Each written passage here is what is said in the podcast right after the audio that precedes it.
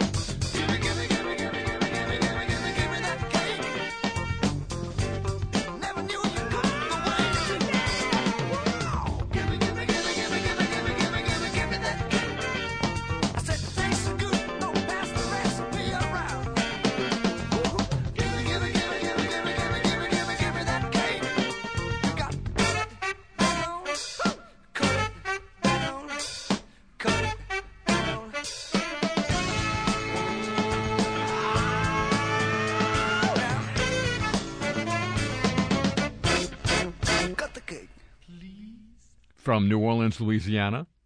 Where else? Where you walking slowly these days, or you're not walking outside. I, I, I noticed it on the way in here. My gait slowed to uh, an agreeable midsummer crawl just to get inside. Uh, from said New Orleans, I'm Harry Shearer welcoming you to this edition of the show. This one right here, none, none other. And now, news of America's longest war. You know, we've forgiven the Brits for colonizing us, haven't we? Seems like it. We have a special relationship now, not holding a grudge. Meanwhile, in another part of the world, it doesn't work quite the same way. This September, we're ending America's longest war, two decades on the on the dot. And uh, here's how it's going right now. After 20 years of U.S. troops being there, helping out, showing them the way. Scores of Afghan troops have been killed or wounded in the last few days as the Taliban step up attacks amid that withdrawal of foreign forces, according to the German news service Deutsche Welle, broadcaster actually.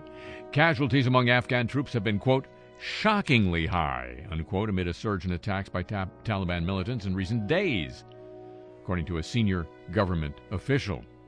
Fighting that is now raging in 26 of the country's 34 provinces has killed or wounded at least 150 Afghan troops over uh, the last 24 hours. This was a couple days ago. The uh, officials said in comments carried by Reuters. The deaths and injuries come as the Taliban exploit the dwindling security brought about by the foreign forces' withdrawal The government says territorial cr- clashes have increased as the U.S. continues to pull out its remaining troops. Other NATO troops, including German ones, also began officially pulling out of the country May 1. According to officials, Taliban insurgents have captured two more districts, now holding nine from the total of 388 in the country. Taliban fighters took over the Kaisar district of northern Faryab province. I know it sounds like we made it up in the writer's room in an attack that killed and wounded dozens of Afghan security forces. Government forces were said to have retreated to a nearby hilltop from which they're still offering resistance. The Taliban also took control of Sharak district in western Ghor province, again causing a number of casualties among Afghan troops. Talks between the government and the Taliban have largely stalled amid mutual accusations of failing to halt attacks against civilians. Observers fear that if the Taliban regain power in the country, even as part of a power sharing government, women's and other civil rights could be endangered by the group's fundamentalist interpretation of their faith. Military experts have warned that the Afghan security forces will have problems fighting against the Taliban without foreign help, being poorly trained and ill equipped after 20 years of the United States being there. Just poorly twa- trained and ill equipped, is all. So, uh, yes, you'd have to say, job well done, guys and gals. Wouldn't you? Now, uh, let's talk about the birds and the bees. Over the last 25 years, the toxicity of 381 pesticides in the U.S., more than doubled for pollinators and aquatic invertebrates, such as your crustaceans, your mayflies, and dragonflies. That's according to a new study. It's a report from Environmental Health News. Vertebrates did better, birds, fish, and mammals. Toxicity dropped. But this made way for greater use of the insecticides neonics and pyrethroids that are bad for the um, invertebrates. Lesson there get a freaking backbone. Both of these are less toxic to vertebrates, but more toxic for invertebrates, says a professor of ecosystem resilience at the University of Koblenz in Germany, lead researcher in the study. His team ex- examined the total amount of each pesticide, uh, pesticide applied annually in the U.S., from 92 to 2016 and the respective toxicities. Overall use of pesticides dropped, that's the good news, but there was increased use of neonics, especially toxic for pollinators like your bees, and pyrethroids, more toxic for aquatic invertebrates.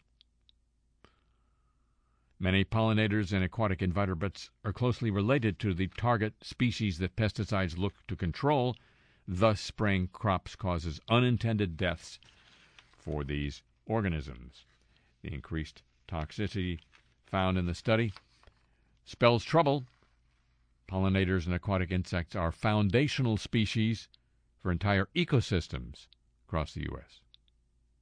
We'll start new ones, okay? How's that? An influential American biologist, E.O. Wilson, calls invertebrates, quote, little things that run the world. A number of uh, impermissible jokes go here. This is especially true in waterways, um, said another researcher. They're part of decomposition, water filtration. They're food sources for fish and birds, she said, this other researcher. Pollinators, which orchestrate reproduction for 90% of the Earth's flowering plants, contribute $24 billion in their services to the U.S. economy each year. About 15 billion comes from honeybees alone, and they're getting angry. No, they're not. They play an important role in the ecological production of fruits and vegetables. Well, we'll eat more paper. Aquatic invertebrates and pollinators are declining in the U.S. across the upper Mississippi and Lake Erie. Mayfly populations have dropped by more than 50% just between 2008 and 2013. 23% of wild honeybees were lost. I'd look under the couch. One study in Biological Conservation, that's a publication, found that 33% of aquatic insects are threatened with extinction, 5% more than land in- insects. Studies from across the country and the world are generally showing decline. Temperature changes, habitat loss, and other pollution sources are driving that, as well as pesticides. In the Midwest, agricultural pesticide use is two and a half times higher than in other U.S. Region, regions. As a result, a, uh, a U.S. Geological Survey four years ago found that more than half of 100 sampled Midwestern streams contain dangerously high pesticide levels for your aquatic insects. Go Midwest. Man, look at them go. Look at them wipe out those aquatic insects. Somebody's got to do it. You know, one of one of our regions has to be uh, first in that. And I say, why not the Midwest? And now,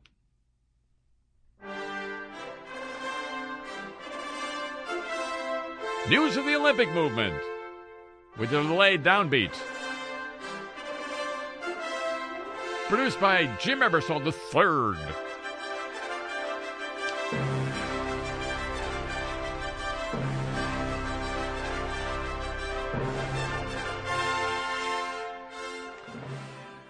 The accuracy of coronavirus figures released by the Japanese government has been called into question.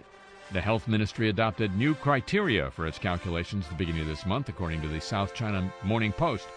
Previously, the total bed occupancy rate for people with the virus included inpatients in hospitals as well as people quarantining at home as they waited to be admitted to a hospital. It also included people who were not in hospital beds specifically set aside for coronavirus patients. Now, people at home awaiting a space in the hospital are no longer counted in the occupancy rates. Similarly, non critical coronavirus patients in ordinary hospital wards have been dropped from the totals. The new method immediately enabled the ministry to reduce the number of prefectures with bed occupancy rates above 50%, considered to be stage 4 of explosive infection rate, from 20 prefectures to just 11. That's one of the indicators the government uses to monitor the pandemic and introduce or cancel state of emergency orders. Similarly, the panel of medical experts set up by the Japanese government to advise on the handling of the pandemic has repeatedly stated that the Olympic Games should not go ahead if Japan is still in stage 4. Thanks to the new figures, the government was able to announce that we, it will on Monday lift the state of emergency restrictions in three prefectures.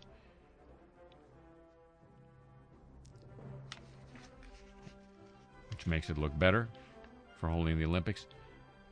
Government is expected to make a similar decision for five more prefectures next week. Ministry of Health declined to comment to the South China Morning Post. When asked if he has ever used a computer, Yoshitaka Sakurada, Japan's minister responsible for cybersecurity and the Olympics, told members of parliament, quote, I give instructions to my aide, and so I don't punch into a computer myself. That's according to Reuters. He made the mission to a parliamentary committee, committee meeting this week when he was asked if he was computer literate. I've been independent since I was 25. I've always directed my staff and secretaries to do that kind of thing. I give instructions to my aide, and so I don't punch into a computer myself. But I am confident our work is flawless. Unquote. And a group of Japanese scientists, including some of the nation's most senior advisors on the COVID 19 epidemic, warns that allowing spectators at the Olympics will help the virus spread domestically and internationally. Their recommendation to bar or at least limit spectators represents an increasingly outspoken challenge from scientists to the government and the International Olympic Committee. They remain adamant about going ahead with the Games. Japan and the IOC have already barred tourists from entering Japan to watch the Games. Millions of people in Japan could attend competitions at more than 40 venues, that would be a bad idea, says the informal group of 15 to 20 top public, public health experts. They worry their warning will fall on deaf ears. You gotta have deaf ears when you're a movement. And we all need one every day!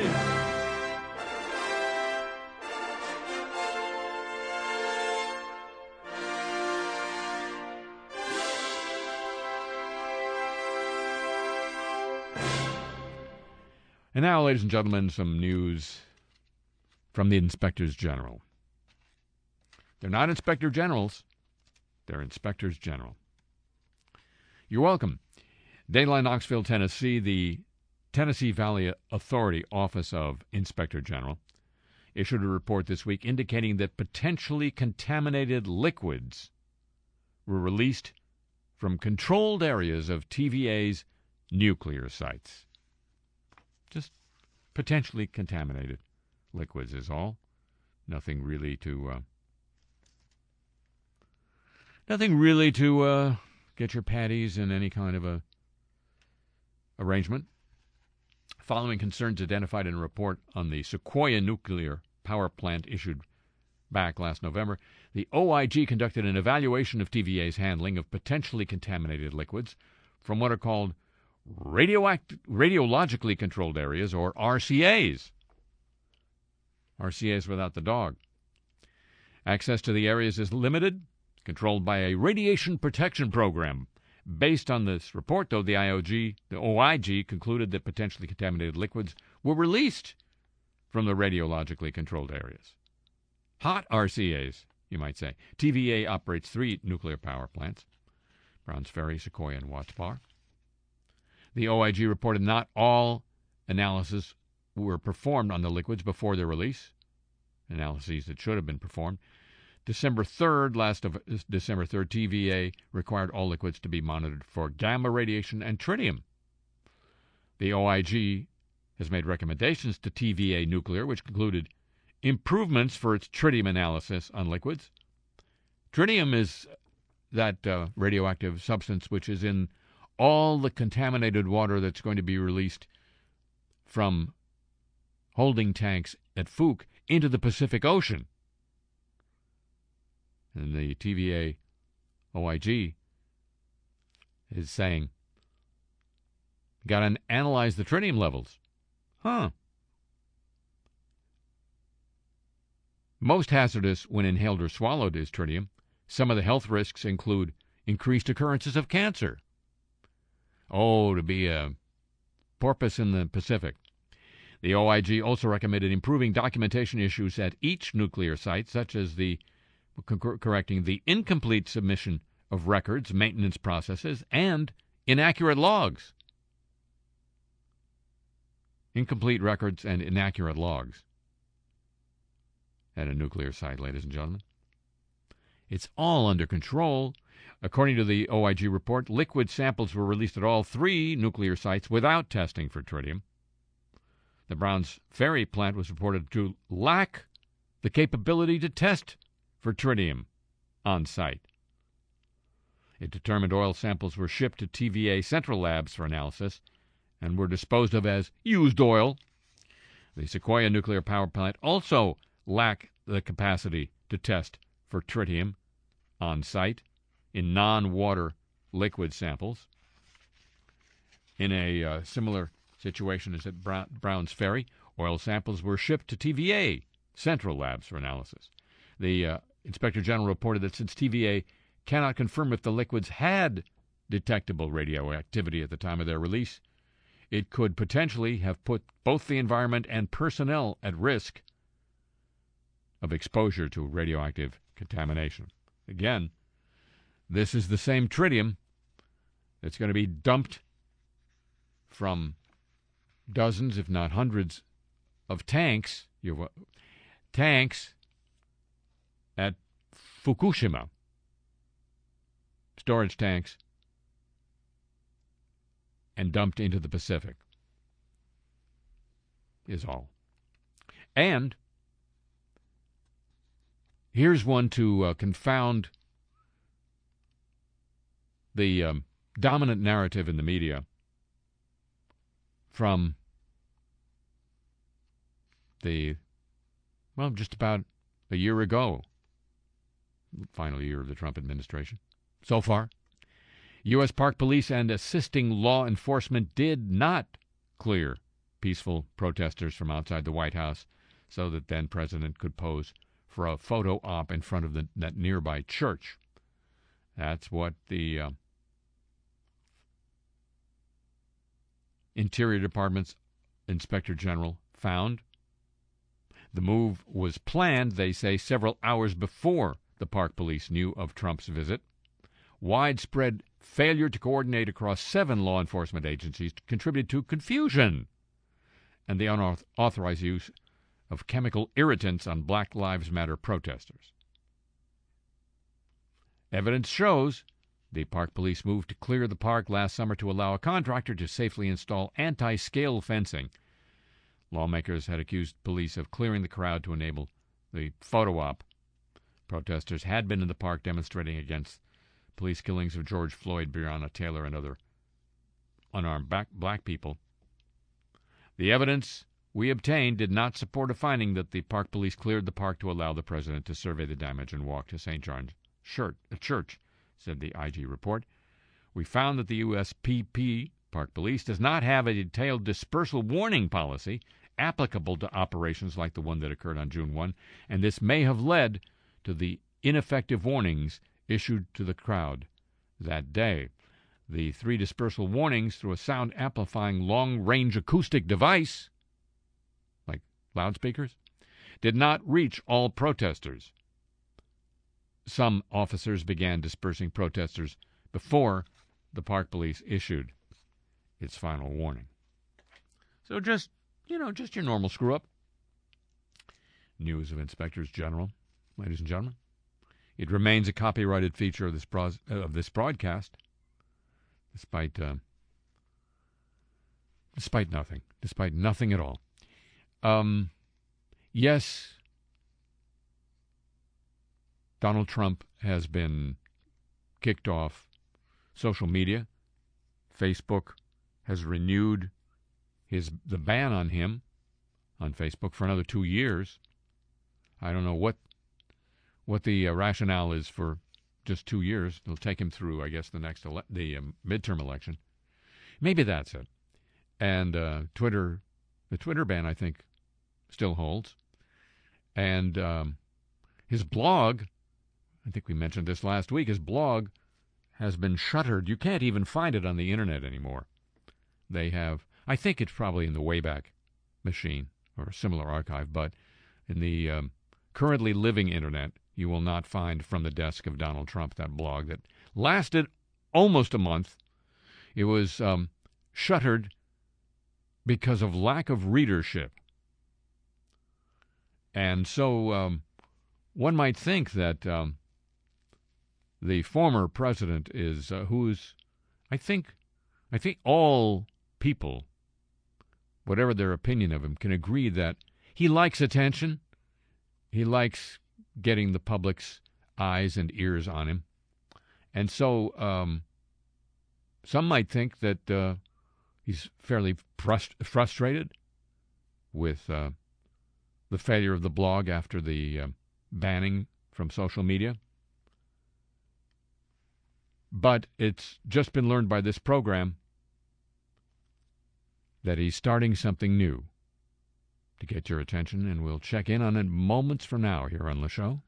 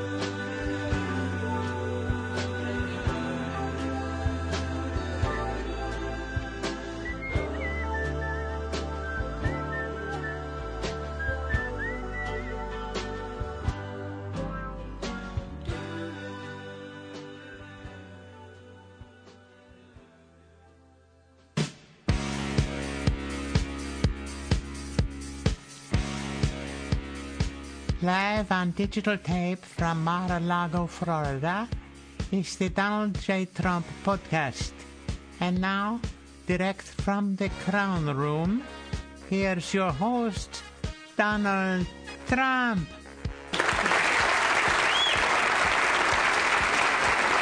Yeah, it's not from the desk. It's uh, straight from the horse's mouth. Yeah, it's your favorite president, and uh, thanks to my co-host uh, Melania for the absolutely fantastic introduction. Well, thank you. Just the very, very best. You could get a little closer to your mic. That wouldn't hurt the show one little bit. I'm fine over here. That's what Don Jr. said. He was the original co host. Then he wanted to do his own podcast until he found out that uh, I owned the trademark on Trump podcasts. NBY, right? I don't know what that. Not born yesterday. Huh. So, it's not as easy to uh, deplatform Donald J. Trump as some people in Silicon Valley might think. We've already got our first sponsor for the podcast, which is like maybe the fastest sponsorship deal ever. That's got to teach the fake news a little lesson about the continued popularity of Make America Great Again. That's the name of the sponsor too, isn't it? MAGA mattress. You can't see her, but she looks even hotter off camera. That's right, honey. The MAGA mattress. We've been sleeping on it for the past couple months. If it isn't the best mattress I've ever slept on, I wouldn't let them sponsor me. Of course, who knows more about mattresses than Mike Lindell, the My Pillow guy, right? If he doesn't have a PhD in comfort in bed, nobody does. And if you can get a good night's sleep during this latest part of the biggest witch hunt since the invention of witches. Right, right. So Shifty Adam Schiff, he crawls out from his rock act like it's no big deal to leak the most important national security secret since the Israeli H bomb, which not even I'm supposed to know about. And it's not like Jack Kennedy didn't have his brother as Attorney General to protect him either, right? By the way, I think in all the photographs the Secret Service shared with me from January 6th, it sure looked like more than a few patriots brought a MAGA mattress with them in case, you know, they had to spend the night inside the Capitol, which. And, and, and you said at the time you thought the Capitol Police who confiscated them probably never had a better night's sleep. And it's such a joke that Shifty Schiff is on the Intelligence Committee. Because any shrink will tell you that's what he lacks is intelligence. See, that joke lands harder if you're right up close to the mic. I'm fine. And the fake news is acting as if a 17 year old has never been used as a cutout in any kind of crime, whether it's a drug deal or national security or even just a mat- mattress theft. I mean, who wouldn't want a MAGA mattress? If I could tell you the names of the major celebrities who swear by it, I wouldn't have to. That would be a secret worth stealing, wouldn't it, honey?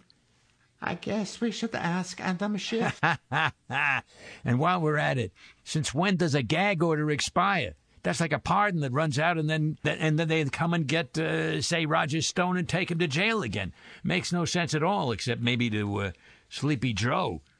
You see him over in Europe with all those leaders who are so glad to see him because now they don't have to spend the two percent on NATO anymore. Half the British Army is there just to make sure he stays awake. That's one guy who doesn't need a MAGA mattress to have the best sleep of his life. His whole life is the best sleep of his life, right?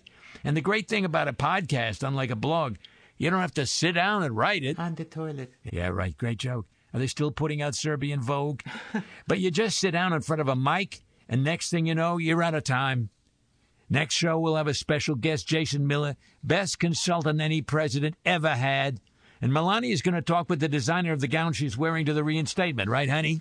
I'm fine over here. Till then, it's your favorite president saying so long from a house Mr. Jeff Bezos only wishes he could be so lucky to live in.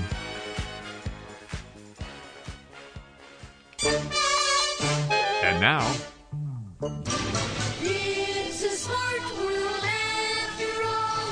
It's a smart world after all. It's a smart world after all. It's a smart, smart world.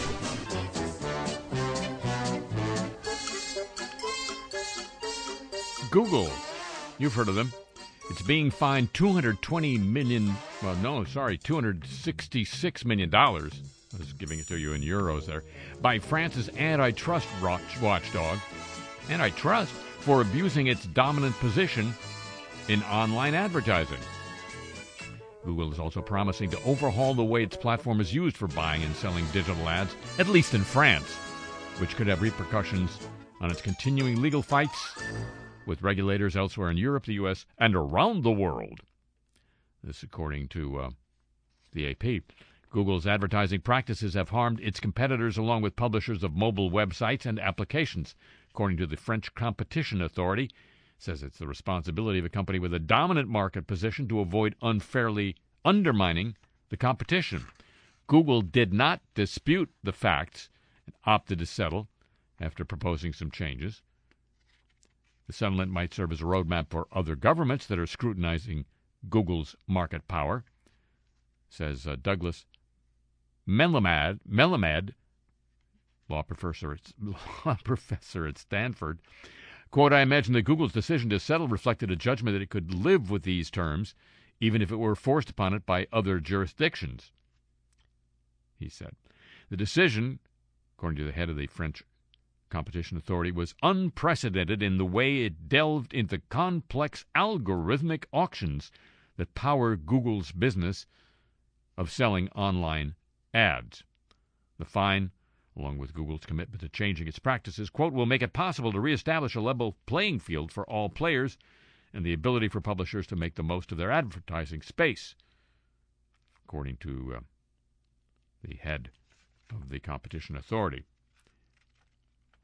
Google has been collaborating for the past two years with the French watchdog on issues related to ad technology, according to Google France's legal director. The commitments made during negotiations, quote, make it easier for publishers to make use of data and use our tools with other ad technologies. The French authorities' investigation, just to prove that there are no good guys, was prompted by complaints from Rupert Murdoch's News Corp, as well as the French newspaper group Le Figaro and the Belgium based Rossel La Voix. Le Figaro later withdrew its complaint because of its name being mispronounced. U.S. tech giants have begun facing intensive scrutiny in Europe and elsewhere over their business practices. Germany is the latest country to launch an investigation of Google, using stepped up powers to scrutinize digital giants. The German competition watchdog says it is examining whether contracts for news publishers using Google's News Showcase, a platform launched last fall, include, quote, unreasonable conditions.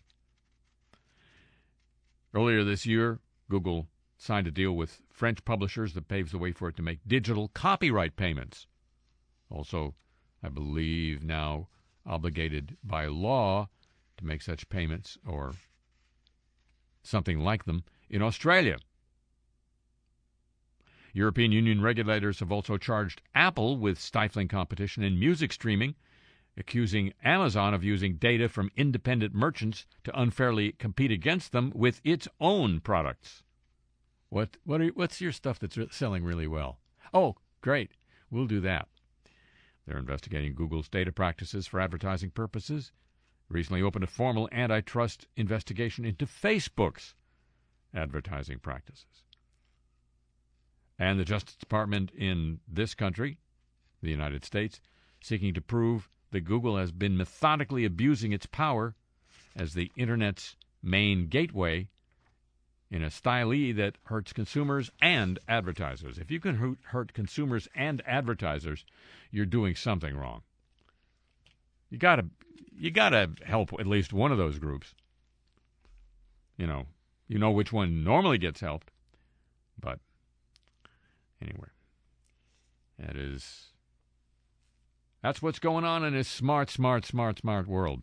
Now, uh, a little bit of nuclear news, putting the news back in nuke, back in nuclear news, back in nuclear.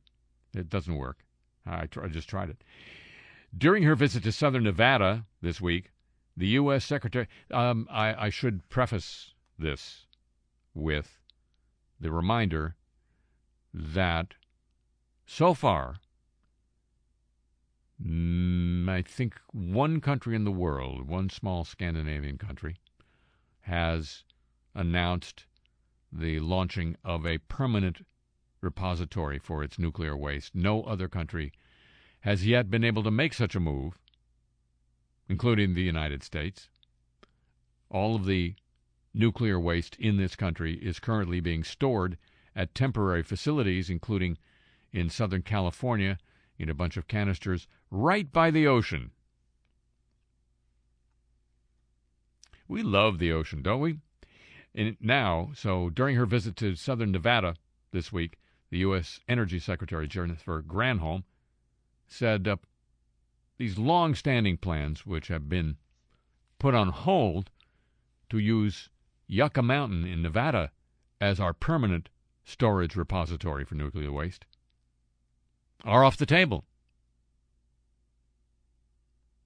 I think they've even dismantled the table. The site has been the center of legislative and legal battles for decades. Estimates say there are about 80 sites around the country with an estimated 80,000 metric tons of spent nuclear fuel. We still don't know where to store it permanently. You know, for like thousands and thousands of years until the radioactivity is half gone. Yucca Mountain has repeatedly been floated as the place. It received no federal funding to do so. A couple of years ago, the former president wanted to move forward on Yucca Mountain. Nevada congressional leaders vowed to fight the attempt to build the dump, while the state was involved in a legal battle that aimed at blocking the Department of Energy from shipping weapons grade plutonium to a site near Yucca Mountain. Government has spent more than $19 billion on this issue over the last 30 years, and still no permanent storage. During her visit this week, Granholm said a commission set up under the Obama administration was tasked with finding the right community to house the spent fuel. We're beginning that process now, she said. The Obama administration was some years ago. The bottom line for Nevada is that Yucca Mountain will not be a storage place for nuclear waste, she said. She added that a shipment of the plutonium made by the Trump administration without the knowledge of then Nevada Governor Sandoval, is in the process of being moved back out of the state. That removal won't be complete for another five years. Takes a while to move the plutonium, babe. It don't move itself. Clean, cheap, too safe to meter. Our friend the atom. And now, the apologies of the week. We're so sorry.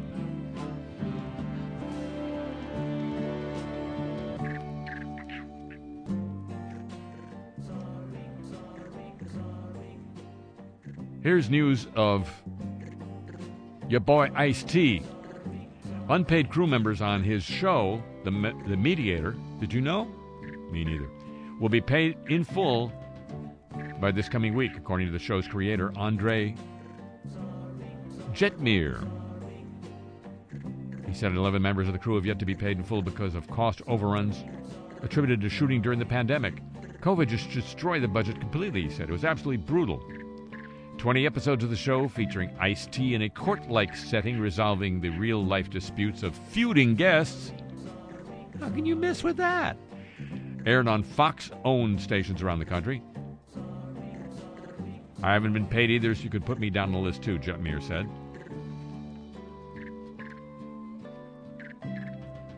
He said the show is a black independent production, not a Fox show. I own the copyright. We hope to do more episodes. We have an offer to do more shows. In a letter he wrote to all parties, production costs, he says, have been wildly unstable. We take our commitments to our crew seriously. As the rights holder and executive producer, I apologize for those that feel less than important, and though the journey was not an easy one, we can't thank you enough for your patience and understanding. Why don't they take the complaint to the boy I T and let him mediate it? Seems obvious. Dateline Davis, California church's message meant to inspire was triggering anger this week, but the church's pastor says it was misinterpreted. The timing of the sermon preview on its uh, message board, warning about having excessive pride, wasn't going over too well with some who are celebrating Pride Month. It was at least ignorant, if not in really poor taste, if not something more, said a protester at the Pole Line Baptist Church in Davis. Pride can make you sick, was the message. It's hurtful, says Sandoval, because it's doing it in the month that people are celebrating gay pride. The pastor, Exter Hardy, says, I apologize to anyone who read the sign and thought it was attacking them. When we get prideful and think that we're better than somebody else, that's going to lead to our downfall, Pastor Hardy said. So the sign has actually done the opposite of what my message is going to talk about. We love our community, so they took the sign down.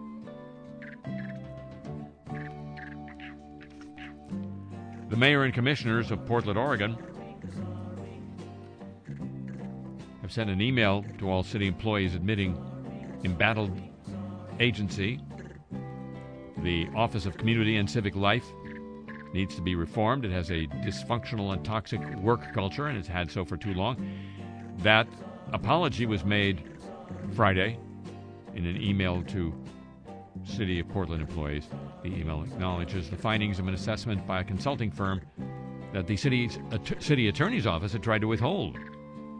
As part of the healing process, the city of Portland must take responsibility for allowing a dysfunctional and toxic work, work culture to continue unaddressed for so long. The city of Portland apologizes to current and former Civic Life employees for the environment of mistrust, fear, and polarization this has caused. It is unacceptable and will not continue under new leadership and this Portland City Council. The office was formerly known as the Office of Neighborhood Involvement. The name change didn't help, apparently. Wasn't enough. It rarely is, I find. But uh, call me Jasper for now. As people online flock to show that magnets stick to their post vaccine arms, you know about this? Arms, necks, foreheads. One man has apologized after proving himself wrong in a follow up video. This from Newsweek. There's still Newsweek? I worked at Newsweek when there was Newsweek. 25 year old Rob Morocco first posted his shock at finding that a magnet was able to stick to his arm after his vaccine last week. I am genuinely in shock. I swear on my life, this is not a joke. It's not sticky. This is where I got my injection the other day.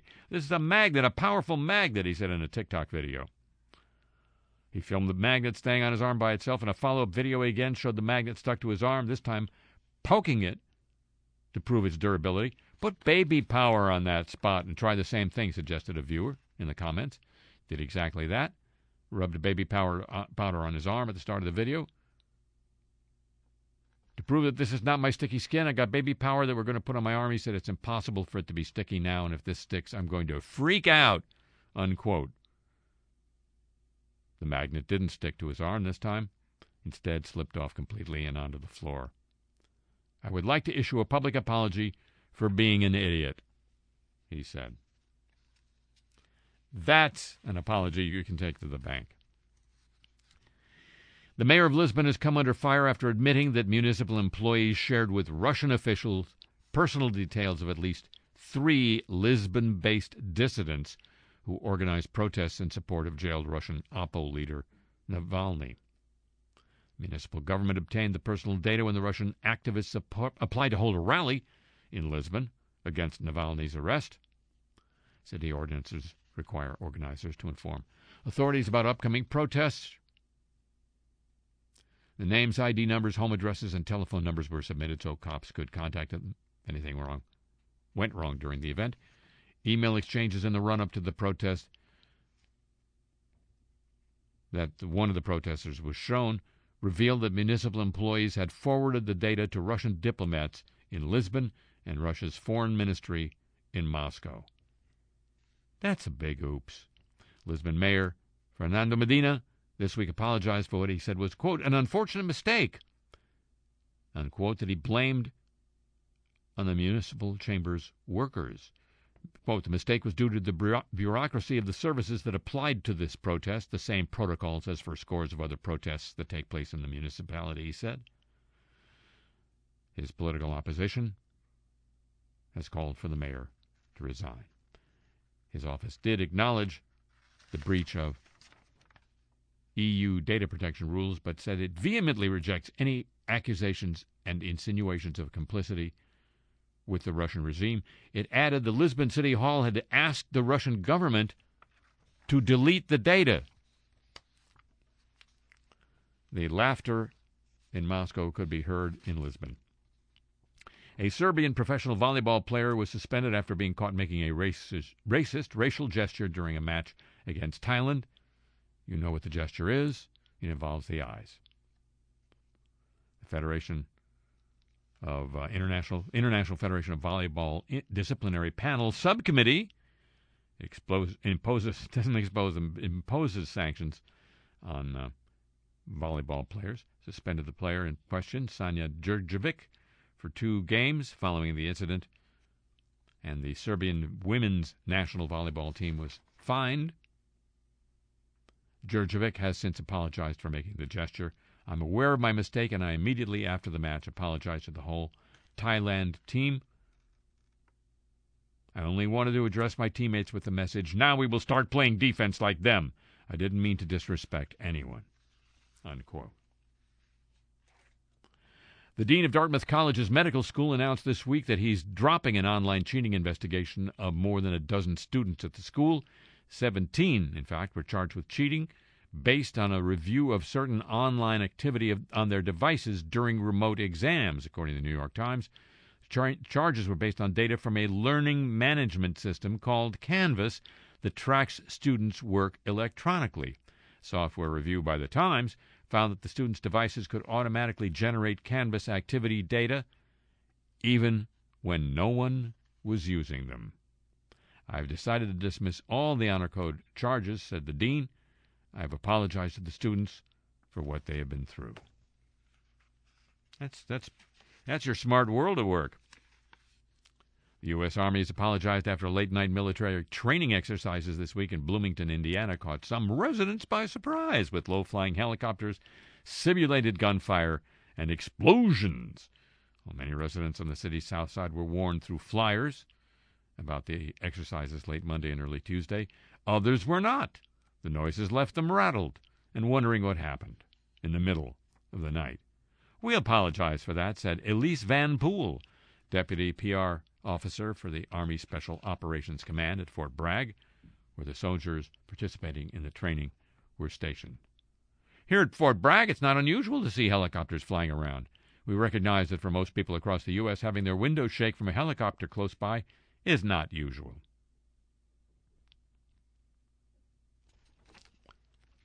U.S. Army apologizing, ladies and gentlemen.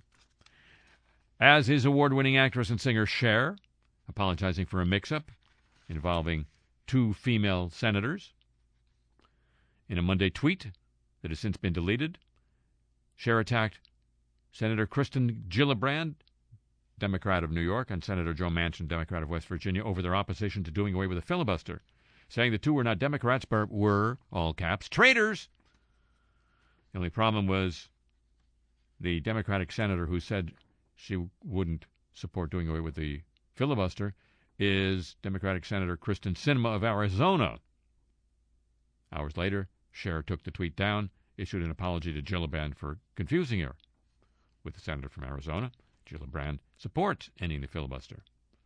I made grave error of confusing her with Senator Sinema. Again, my most sincere apologies to Senator Gillibrand and people of New York. Many capital letters in that apology. And the head of the Colonial Pipeline thing has apologized, deeply sorry for the impact that the cyber attack had on the pipeline. The apologies of the week, ladies and gentlemen. It's a copyrighted feature of this broadcast.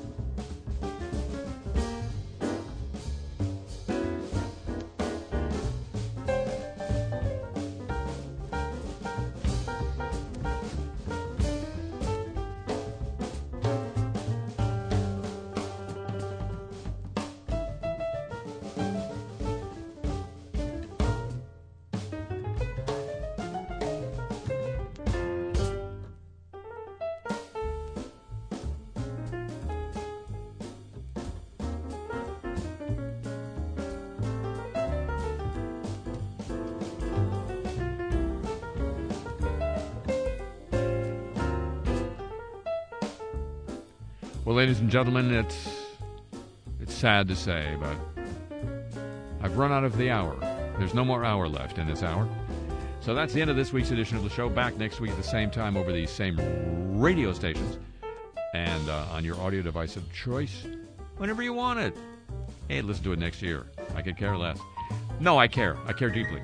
And it would be just like me caring if you'd agree to join with me then, would you? Alrighty, thank you very much. Uh huh. Tip of the show chapeau to the San Diego desk, Pam Halstead and Thomas Walsh, the newly shorn Thomas Walsh here at WWNO in New Orleans for help with today's program. The email address for this show, your chance to get tar- Cars I Talk t shirts, such a deal. And the playlist of the music you hear here, all at harryshearer.com. And I'm on Twitter at the Harry Shearer.